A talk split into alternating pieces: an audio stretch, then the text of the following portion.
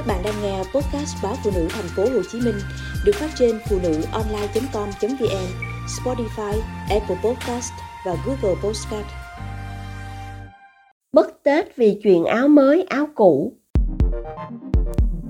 Chuyện ôm con nhỏ chen chúc trên tàu xe, vượt ngàn cây số bao năm qua, chúng tôi xem là chuyện nhỏ. Thế nhưng, chuyện ăn mặc lại khiến chúng tôi sợ Tết. Năm trước, vợ chồng tôi mất Tết vì một lý do khó tin. Cách đây 2 năm, khi đứa con đầu lòng còn chập chững bước đi chưa vững, ba chồng yêu cầu phải sắm cho cháu nội một bộ áo dài Tết thật sang để đầu năm ông đưa cháu đi thăm họ hàng. Không có bộ áo dài nào vừa với đứa trẻ thôi nôi, nhưng sợ ba dần, chúng tôi bắt buộc phải sắm một bộ hơi rộng chủ yếu để làm đẹp lòng ông nội mà tôi nghĩ cũng sẽ không phí phạm vì con có thể sử dụng cho năm sau. Ngày mùng 1 Tết, ba bắt thằng cháu nội mặc bộ áo dài quá khổ, đi khắp nơi khoe họ hàng. Bà con ở quê đa phần làm nông nghèo khó, ít ai nghĩ đến việc mua cho con một bộ áo dài diện Tết cho đẹp. Tết đến, cha mẹ thường ráng mua cho con một hai bộ đồ mới là loại chúng có thể mặc để đi học, đi chơi sau tết.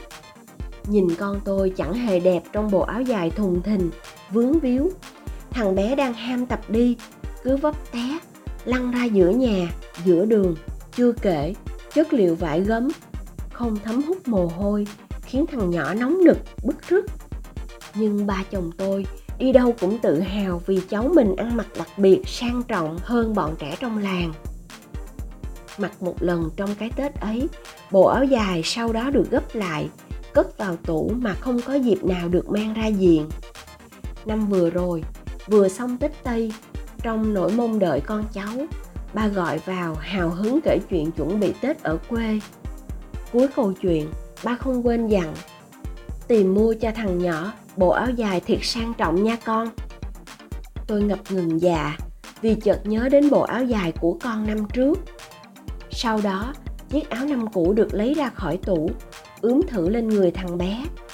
Sau một năm, thằng bé cao hơn bao nhiêu, khiến bộ áo mặc lên vừa đẹp. Vợ chồng tôi thở phào vì chẳng phải nhọc công đi tìm mua thêm chiếc áo mới sang trọng theo ý ông để con mặc một lần rồi cất vào tủ. Sáng 29 Tết, chúng tôi về đến quê. Vừa ăn sáng xong, cơn say xe vẫn chưa dứt thì ba bảo lấy bộ áo dài của thằng cháu ra cho ông xem. Vừa nhìn thấy chiếc áo, ba tức giận, mắng vợ chồng tôi như tát nước. Ba mắng vợ chồng tôi, thiếu thốn gì đâu mà tiếc cái áo cho con. Ba mắng chúng tôi, coi thường lời của ba. Năm mới để cháu ông mặc chiếc áo cũ, họ hàng sẽ coi thường. Chúng tôi đã cố để giải thích cho ông hiểu rằng chiếc áo mới mặc có một lần và đang độ vừa. Cháu mặc trông rất đẹp. Rằng chúng tôi có mua quần áo mới cho con, là những bộ quần áo thoải mái mà cháu có thể mặc bất cứ dịp nào. Chỉ thế mà chiến tranh nổ ra, ba mắng vợ chồng tôi, sống ở xứ văn minh mà chỉ học những điều ngu muội. Mắng vợ chồng tôi, muốn dạy khôn ba chỉ vì một chiếc áo mặc tết mà không khí ảm đạm bao trùm gia đình suốt tết. Những thực phẩm ba chồng dày công chuẩn bị để nấu đãi con cháu vẫn nằm yên trong tủ lạnh cho đến ngày chúng tôi dắt díu nhau trở lại sài gòn làm việc.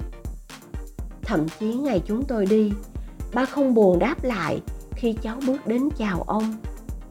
Nghĩ rằng ba sẽ nguôi ngoai khi con cháu xa nhà.